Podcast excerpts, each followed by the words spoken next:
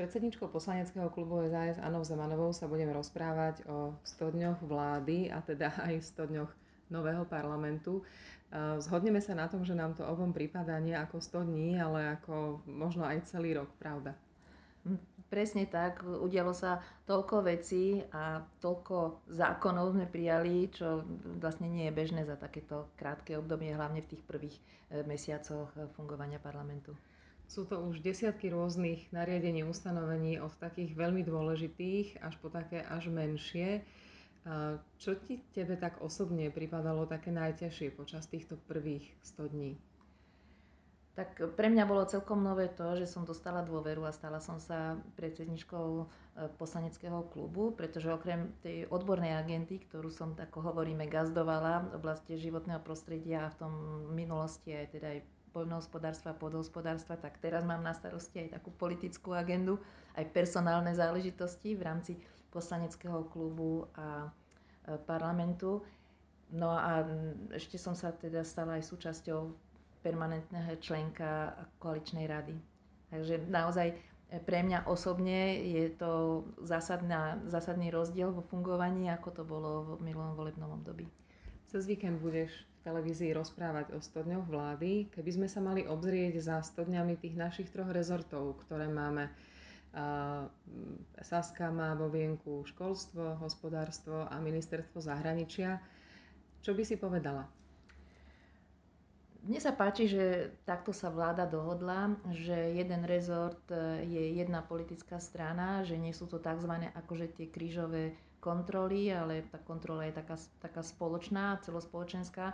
Takže my sme sa naozaj zamerali v prvom kroku, aby sme do programového vyhlásenia vlády do celého dostali maximum opatrení.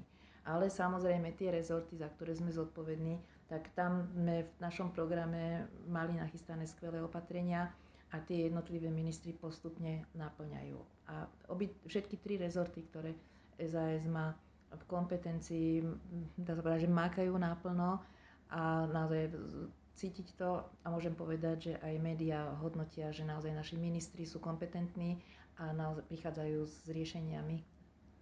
Dokonca aj opoziční politici, napríklad o Braňovi Gralingovi, povedali, že sa mu musí uznať, že sa s pandémiou celkom pokonal a celkom si poradil. Treba povedať, že do týchto 100 dní vlády za, zasiahla nielen pandémia korony, ale napríklad aj útok vo vrútkach. Napríklad aj zo začiatku roka veľké sucho, ktoré skomplikovalo život farmárom. Čiže sú to veci, s ktorými fakt, že žiadna vláda doteraz neprichádzala do styku. Keby si tak možno z každého rezortu jednu vec mohla vyzdvihnúť, ktorú ty tak najviac si myslíš, že občania pocítili alebo kvitujú.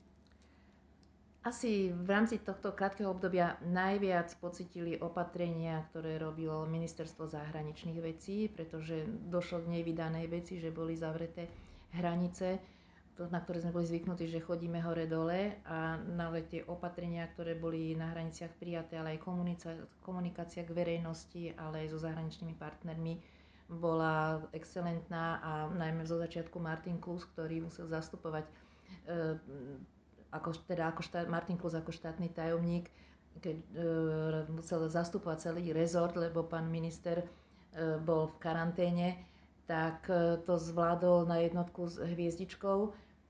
Následne tie ďalšie čo mohli ľudia pocítiť, bolo rezor školstva. Pretože z jedného dňa na druhý v podstate zostali nielen na začiatku školy v Bratislavskom samozprávnom kraji, ale na celom Slovensku sa prestali deti chodiť do školy. Deti, najmä tie do 10 rokov, museli, nemôžu zostať samé, tak rodičia zostali zrazu na povinných očierkách, to znamená, bol výpadok v práci, následne sa zatvárali ďalšie prevádzky.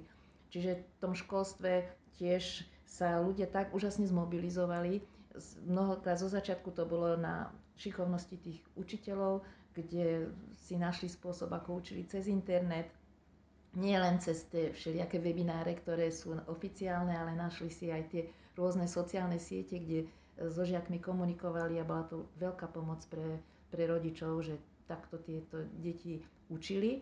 Ja sama mám e, švagrinu, ktorá je učiteľka na myslím, treťom stupni teraz a hovorila, že oni vôbec nezameškali učivo. Oni každý deň od 8. do 12. hodine sedeli žiaci pohromade, každý svojej izbe a učili sa. A treba povedať, že tu mali práve tú podporu ministerstva, ktoré posúvalo neustále materiály a pomáhalo učiteľom. Áno, tam sa skvelým spôsobom e, rezor školstva naštartoval a tiež zmobilizoval všetky svoje sily. A dá sa povedať, že otestoval si opatrenia, ktoré máme aj v našom e, v rámci reformy školstva pripravené, že toto bol taký nultý štart, nutený, ale naozaj bude sa na ňom dať e, následne stavať e, a rozbehnúť tá reforma tak, ako pán minister školstva Groling to má naplánované. V rezorte hospodárstva tam je naozaj silný tím a tí nielen riešili koronu, ale vlastne sa posunuli aj o ďalší krok ďalej.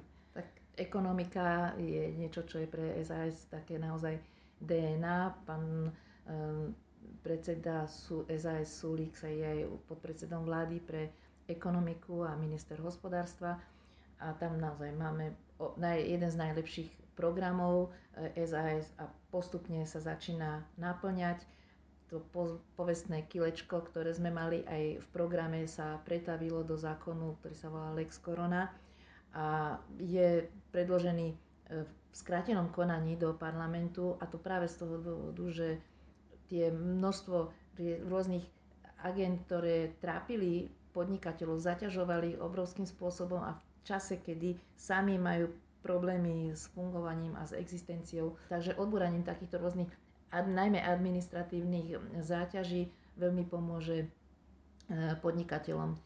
Je to 114 konkrétnych opatrení naprieč e, rezortom, nie je to len pre rezort hospodárstva a ďalšie sú e, pripravené na úpravy alebo zrušenia. Niektoré si budú vyžadovať aj len zmenu vyhlášky alebo nejakého nariadenia samotného ministerstva, ale došlo k zácnej dohode, ktorá sa rodila veľmi ťažko, pretože vstupovali do týchto rokovaní samozrejme aj odborári, vstupovali rôzni zamestnávateľia, ktorí e, nevždy sa stešili, keď niektoré veci sme navrhli zrušiť. Ale podstata je, že sa ruší množstvo vecí, ktoré nemajú dopad na štátny rozpočet, ale majú úžasný dopad na fungovanie podnikateľského prostredia. Nevyhnem sa ani nepríjemnej otázke. Mnohí hovorili, že táto vláda neprežije ani mesiac, potom, že neprežije 3 mesiace, teraz má teda 100 dní, ale nie je to vláda, ktorá si poklepáva po pleciach a sú to najlepší kamaráti na svete. Aké to je? Je jedna kľúčová vec, ktorá nás spája a to je zlepšiť život na Slovensku. A to je zásad, základná vec, keď prídu akékoľvek rozdielne názory, diskusia o nejakých opatreniach alebo nápadoch, názorov jednotlivých politických strán, tak vlastne vždy je kľúčové to, že či to bude dobre pre Slovensko. A toto naozaj môžem povedať, že to je úprimná snaha e, všetkých lídrov aj politických strán. Takže niekedy to je ako v manželstve, no, ako v rodine. Čiže niekedy taniere lietajú, ale niekedy zase je to veľmi pekné a milé.